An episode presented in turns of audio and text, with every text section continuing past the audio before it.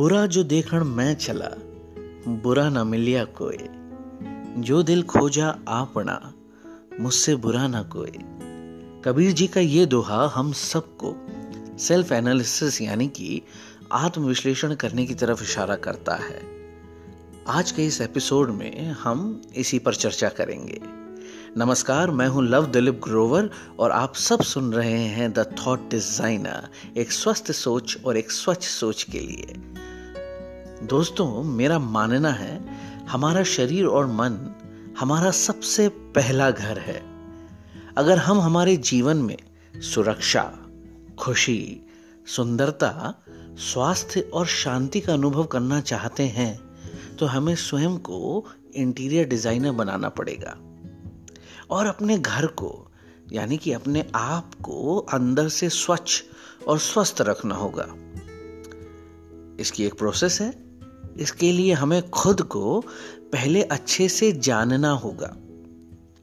जानने के लिए अपने लिए समय देना होगा और या समय निकालना होगा। समय देकर जो पता चलेगा, वो अच्छा और बुरा दोनों होगा, उसे मानना पड़ेगा। लेकिन यहाँ पर एक बात मैं आपको बताता हूँ। वैसे अपनी खामियाँ मानना सबसे कठिन होता है है कि नहीं?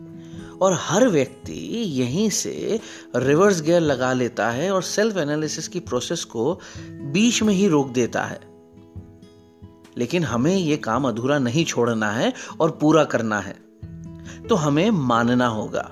और जब अच्छा बुरा समझ आने लगे तो अच्छे को संजोना और बुरे को मांझना पड़ेगा। ठीक उसी तरह जैसे हम बर्तन को साफ़ करते हैं। अगर आपने कभी बर्तन साफ़ किए हो या साफ़ होते हुए देखे हो तो आप पाएँगे कि बर्तन को बाहर से ज़्यादा अंदर से साफ़ किया जाता है। स्वस्थ, स्वच्छ और स्वादिष्ट भोजन की जो रेसिपी है, उसकी ये पहली स्टेप या सीढ़ी होती है कि बर्तन साफ़ होना चाहिए। उसी प्रकार से हमें जीवन के स्वाद को चखने के लिए और उसका आनंद उठाने के लिए हमें हमारे स्वयं की इंटीरियर डिज़ाइनिंग करनी है और सफ़ाई करनी है और खुद को अंदर से मांझते रहना है, सजाते, सवारते रहना है, ताकि उसमें कोई गंदगी ना बाकी रह जाए। क्योंकि जीवन जीने के सफ़र में वक्त और परिस्थितियों के थपेड़े और आपके खट्टे मीठे अनुभव आपको मैला करेंगे, गंदा करेंगे। दूषित करेंगे, थका देंगे। मगर हम भी अपने अंदर को बाहर के इन प्रभावों से बचा के, ऐसे वातावरण में अपने आप को वापस ले जाने की कोशिश करते रहें, जहाँ हम अपनी इंटीरियर डिज़ाइनिंग करवा के वापस एक नए सफ़र के लिए तैयार रहें। स्वयं के लिए समय निकालना, अपने इंटरेस्ट को फॉलो करना, परिवार और दोस्तों के साथ समय बिताना हँसते मुस्कुराते रहना, वो आइटम्स हैं, वो डेकोरेटिव पीसेस हैं जो आपके इंटीरियर को सजाते हैं, संवारते हैं और आपको आकर्षित बनाते हैं। साथ ही घर के डेकोरेशन में जैसे हम बदलाव करते हैं, ताकि नयापन बरकरार रहे, उसी प्रकार हम भी अपने विचारों को नए आयाम यानी कि डायमेंशंस दें। पुरानी चीज़ों को दिमाग से निकालें ताकि नई भर सकें।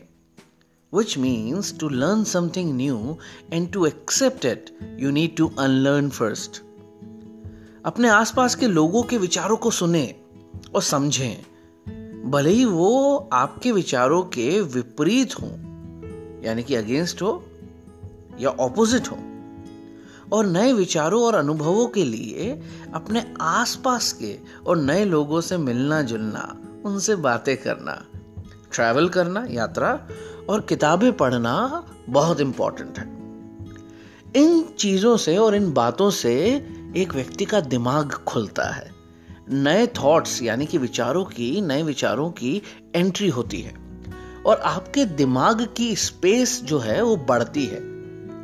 इसे ही हम ब्रॉड माइंडेड होना भी कहते हैं। हम लोग कूप मुंडुकता की मानसिकता, यानी कि frog of the well narrow mindedness से बाहर आते हैं और इन सबको करने के लिए और अपने इंटरेस्ट परिवार, दोस्तों को समझने के लिए खुद को समझना शुरू करें। सामने वाले को नहीं। When you understand this and do it you will be home because it's home.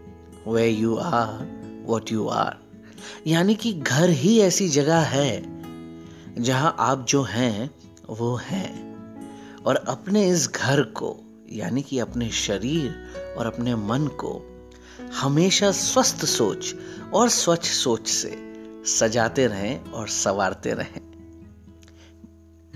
Be good and do good आशा करता हूँ कि आपको आज का एपिसोड पसंद आया होगा।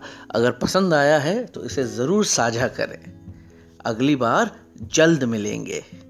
तब तक के लिए धन्यवाद। बहुत बहुत